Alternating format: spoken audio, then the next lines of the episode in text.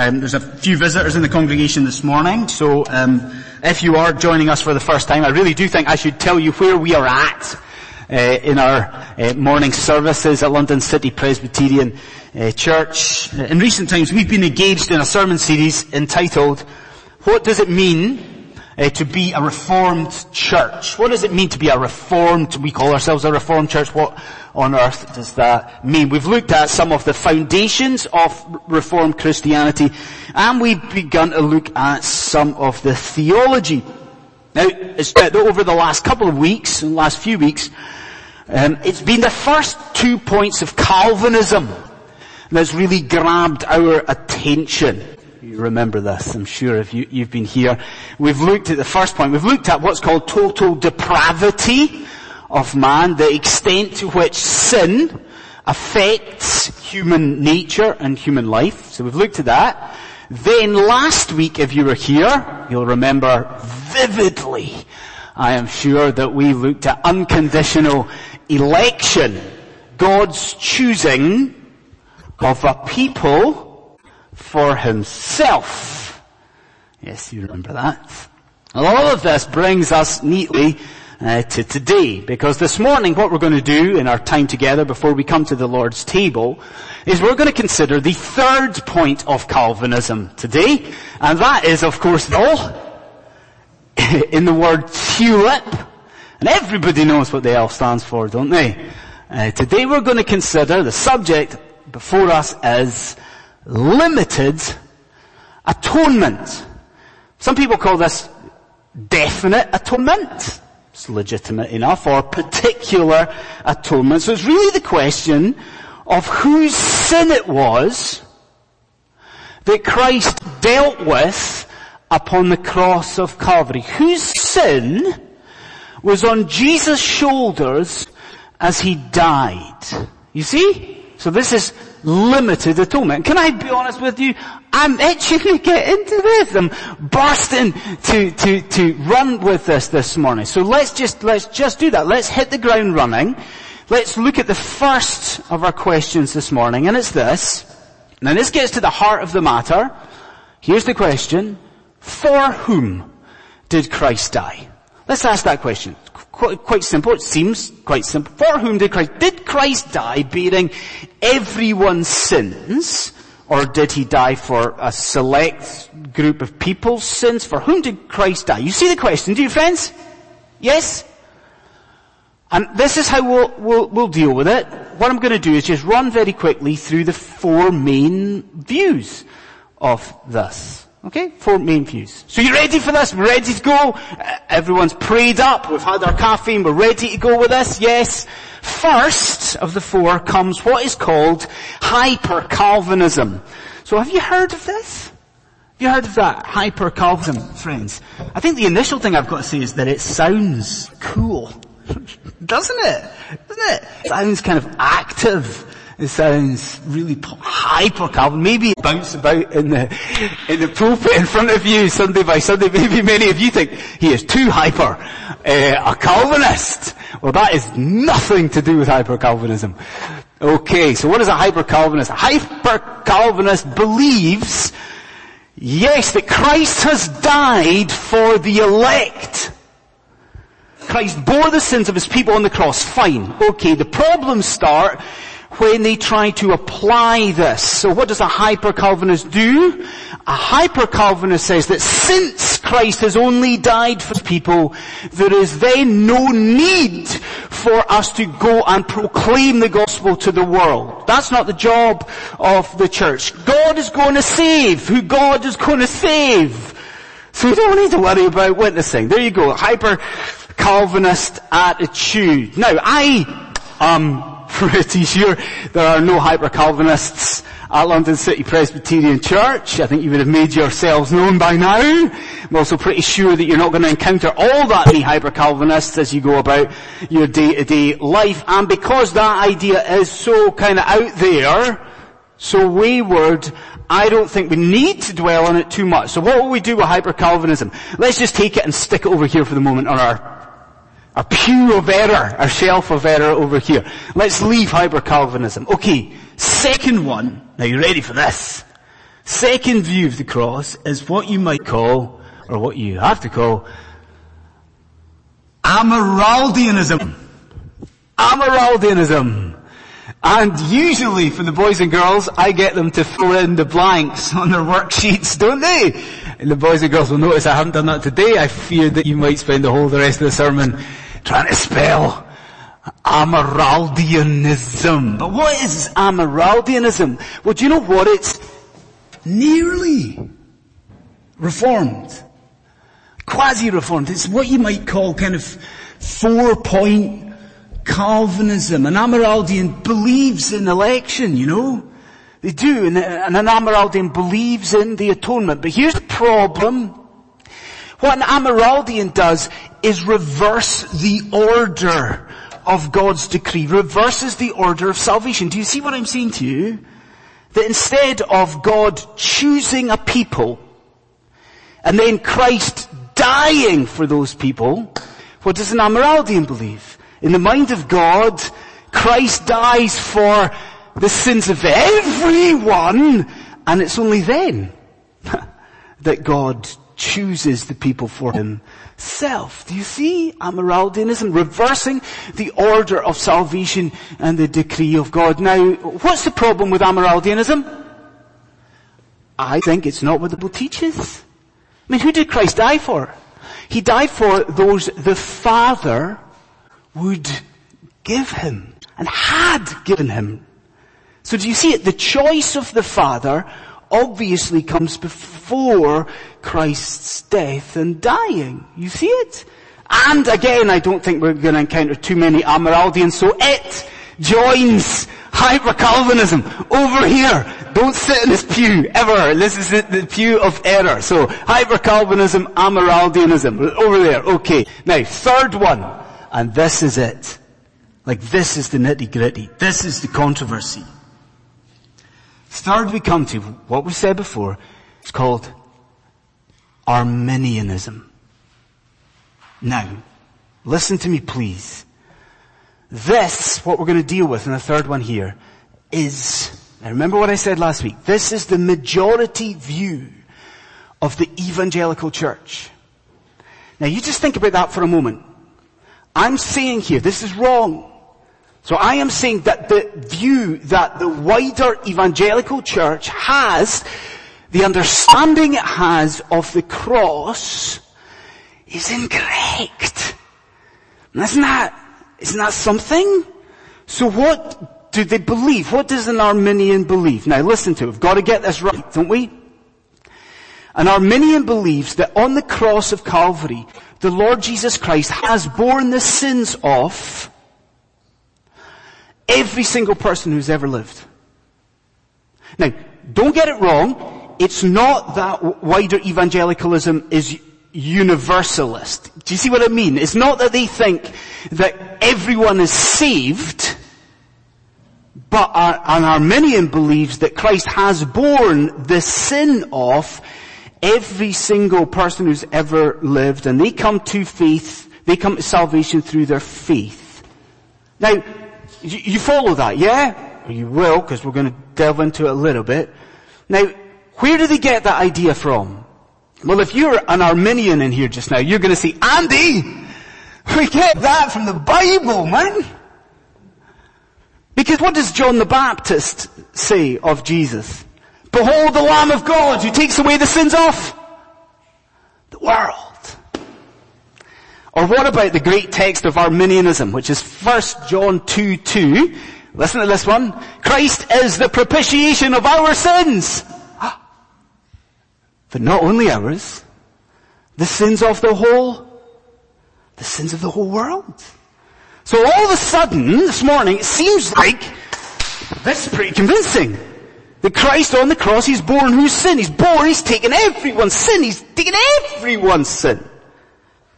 But what happens if we just press that little bit and examine it a bit this morning? Now, if you know your Bibles, isn't this true? That sometimes in scripture, when God, the Holy Spirit speaks of the term the world, sometimes that doesn't mean every single person who's ever lived.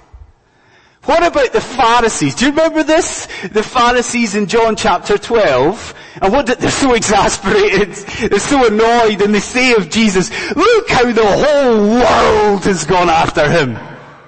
Does that mean every single person across the globe was following Jesus at that point? Doesn't mean that.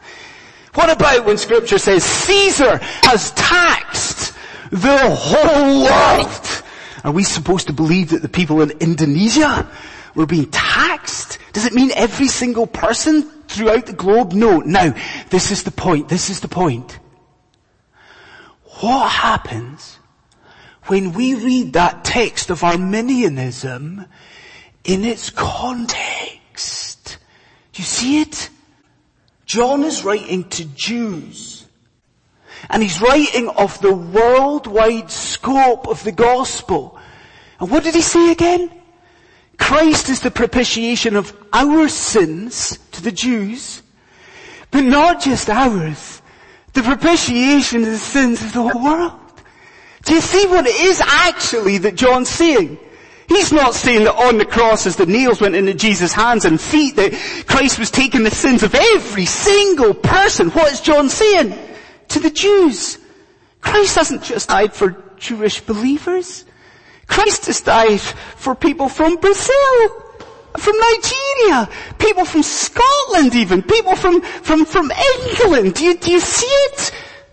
If you do, surely you now see that this idea that Christ has died for every single individual, it crumbles. Arminianism falls apart. And then, so it's over there too. But then we get to the fourth and the last of these, and it's what we're going to call this morning Reformed Orthodoxy. Okay, and so the question now is, what do we believe? Or what does London City Presbyterian Church believe? What do I believe as a Westminster Confessional Calvinist? What do, what do we believe? Well, here's a novel idea for you. Why don't we look at the Bible? Okay, so you've got John chapter 10 that Johnny read. You've got that in front of you, do you? Would you do this with me? Would you look at verse 3? Look at verse 3. And this is the question I'm going to pose to you. Who are, now it seems simple, but bear with me, who are, in verse 3, Jesus' sheep? Verse 3, who are Jesus' sheep? So they are those, do you look at it? Those who hear Jesus' voice, and those he calls, and those he leads. Look into verse 4. So Jesus' sheep are those who follow Jesus. Right, so if I had a microphone and I went to you just now and I asked you the question, who are Jesus' sheep? What are you going to say? I'm hoping you're going to say, they're his people, right? Jesus' sheep are Christians. Those who follow Jesus, right? Christians. Yes? Yes. Okay, now, let's follow up. Second question. Are there any people who are not Jesus' sheep? Look at verse 26. Do you get it? Verse 26. He says to the unbelieving, yeah, you are not sheep. So you get the idea? Who are the sheep? So you've got sheep and goats, don't you? Who are Jesus' sheep? They are His people. No question about it. Everyone in here can see that from John chapter 10. Can't you? Yes! Now look at your text. Verse 15. The text for today. Look at it. For whom did Jesus die? I lay down my life for sheep. And what's her question? For whom did Jesus die? For whom did he lay down his life? Did he die bearing the sins of every single person? Jesus says, John 10, 15, I've laid down my life for the sheep. Not for the goats. The sheep. Now, I think if that was the only verse for limited atonement, I would be convinced. I really do. But do you know what is beautiful about this? That limited atonement, definite atonement is splattered all over the Bible. What about Revelation chapter 5? Answer me this. Has Christ died for all tribes and all languages and all people and all nations? no.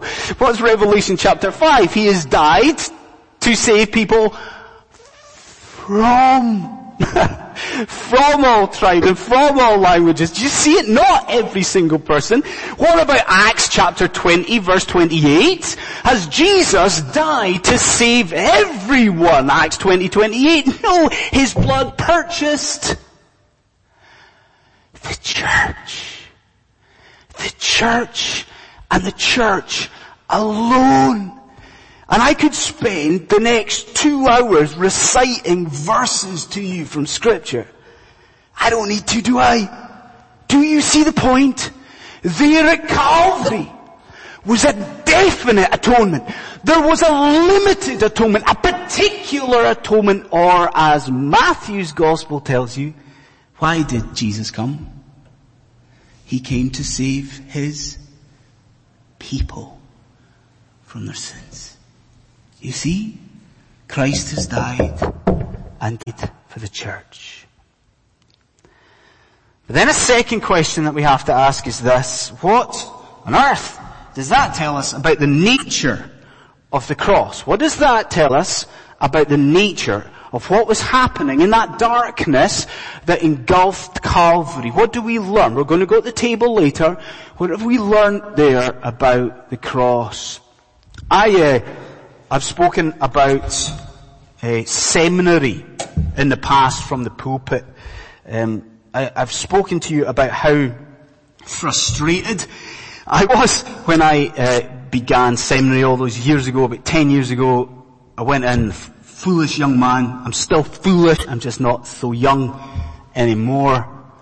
But I remember sitting in the Old Testament classroom, day in Old Testament, and you were handed the syllabus uh, you know, the program of what you're going to be studying at seminary. And I remember moaning, moaning so much. Uh, because there was just this word appearing all the time. It was just like, everything was to do with covenant.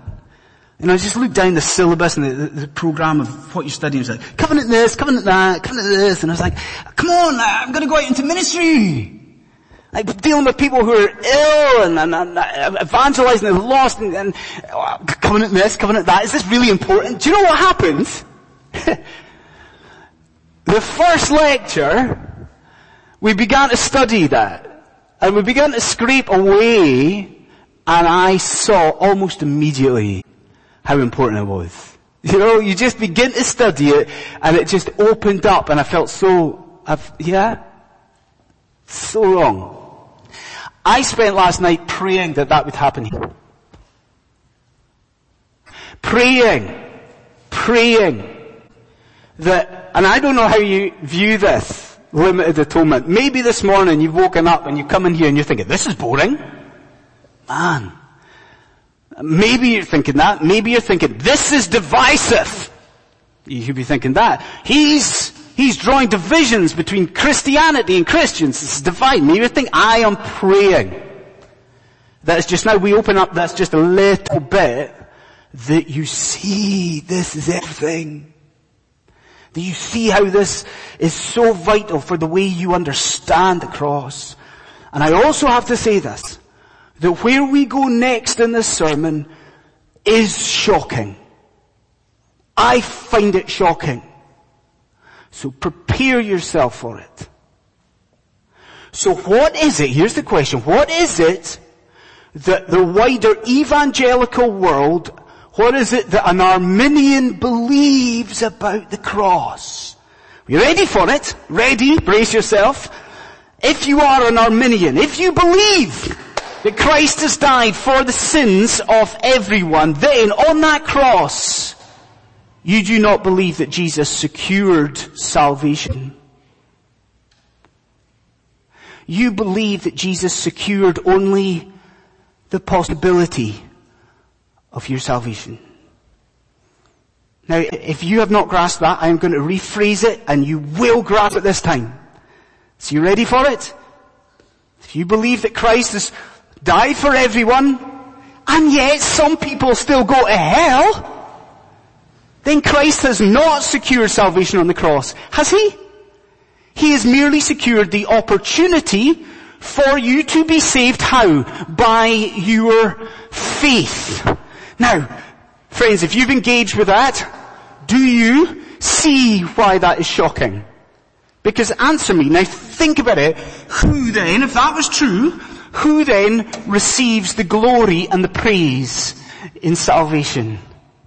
I mean, let's take an example. Let's take me as an example and my unbelieving neighbour. So we've got a Geordie that lives next to us in Woodford Green up in the northeast of London. And as far as I know, and there's no telltale signs to say that this man is a Christian, believe me, but let's take me and this Geordie neighbour of mine. Now according to wider evangelicalism, according to Arminianism, Christ has dealt with us exactly the same, hasn't he? He's loved us the same. He has borne each of our sin. What's the only difference between me and my unbelieving neighbor? What's the only difference? I have responded to Christ's work by faith. Do you see it? That's what Arminian says to you. Do, do you understand why this is shocking? The grounds of Arminianism is what? It's not the blood of Christ. The grounds of salvation is not the cross of Christ. It's not the blood of Christ. The grounds is what? It's, it's my faith. The glory does not go to Christ. The glory does not go to God. The glory for salvation in Arminianism, it goes to me because I have believed. And you'd heard the name J.I. Packer before, have you? This is what he says. Reformed Christianity, it speaks of a God who saves. But Arminianism, it speaks of a God who enables man to save himself. Do you see that it's shocking? I pray you do. And I reckon, I reckon I know if you're a Christian what you want me to do at this point here. You want me, don't you, to affirm what you know to be true. And that is surely that on that cross, Jesus Christ did not make you savable, did he friend? What did Christ do? He actually saved you from your wretched and horrific sin. He didn't make you savable. He saved you, Christian friend. I mean, just please just think of some of the aspects of the cross. Think of redemption. Like, are you really saying to me this morning that Christ has paid the price that was on your head by His blood only for God to keep you captive until you believed? No chance. What do you know to be true? Christ set you free. He liberated you at the cross. Or what about propitiation? Are you telling me really that Christ faced all of that suffering, that suffering, only for you to be the one to turn God's wrath away from you by your own faith? You saying, no, what do we read? He is the propitiation of our sin. Or what about reconciliation? That doctrine, isn't it, oh, isn't it so precious? That doctrine of a restored relationship, a friendship with Almighty God. Are we really saying Christ only purchased that as a possibility at the cross? No, what does your Bible say to you? We have been reconciled. It's happened. It is, do you understand it? It is past. It has happened. Christ has already secured this. In Christ, death became not a potential rescuer of his people. What did he become? He became for us the once and for all substitute. The once and for all atoning sacrifice for our sin. And I hope and how I have prayed that right now at this very moment in here, if you're a Christian, you see the implication of all of this this morning. Do you see what it means for your life? It means that this very morning, you can have full assurance of your salvation. You see why? Your salvation is not dependent upon you. Like your salvation scripture tells you is not, it's not dependent upon your, the strength of your faith. It's not the, dependent on the performance of your faith or the way that you feel love for Christ. Can you imagine if it were? We would be dotting in and out of salvation all the It's not dependent upon the strength. Of, what is it dependent upon? What Christ has already done for you on a cross outside Jerusalem. Do you understand this morning, Christian friends? If you have repented in the Lord Jesus Christ, when, when were you saved? When were you saved? Do you see in a very real sense you were saved over 2,000 years ago outside of Jerusalem? And isn't that why this morning this table is so precious to the people of God? Isn't that why we love coming to the table? Why we love communion? This is not about a death of possibilities. This is about a death, the only death that has actually procured for us sure eternal life. And then the last of the questions that we must ask and answer, are there further implications of this doctrine. Do you see why I'm saying further implications? You've just seen limited atonement gives Christians full assurance of salvation. Are there any other implications of this? Well, let's return to wider evangelicalism and Arminianism. Now think of the logical extension of their point of view, their understanding. Staggering. If you believe that Christ has borne the sins of everyone, and I doubt any Arminian would disagree with what I'm going to say, then the logical extension of this is that God loves all humanity in the same way. If Christ has died for all, then Christ loves all of humanity in the same way. And that's really nice, isn't it? Like, we live in a society where you are not allowed to offend anyone, are you? Not allowed, you mustn't, you can do anything, you can do anything, but you can't offend anyone, basically. Isn't that right? And that's a really nice soundbite. God loves everybody the same. God universally loves everyone. It's beautifully politically correct, isn't it? God, universal love for everyone. What's our concern? Politically correct, but is it biblically correct? Well, my wife and I, Catherine and I, over the last few months, we have been doing a number of marriage preparation courses. Okay, they're brilliant. We love doing them. I love doing them. Just, she loves them too. Yet the idea that we have engaged couples will come up uh, to the manse and we will talk about marriage in advance of the wedding day. Okay? Love doing it. Now, have a stab in the dark as to what passages of scripture we end up talking about uh, when we're doing a marriage preparation course. If you were to shout it out, you go, Genesis 2, yes, God institutes marriage, yes. Anywhere else? Ephesians chapter 5 perhaps? Yes. Almost every time we're in Ephesians chapter 5 where we read this. Husbands, love your wives. Now listen to the next bit. Husbands, love your wives as Christ loved the church and gave himself up for her. Do you see what that teaches you? Do you see what we learn there? We learn a couple of things, don't we? We learn, wow, limited atonement's right. Who did Christ die for? He gave himself up for? The church. Hmm? But what else do you learn?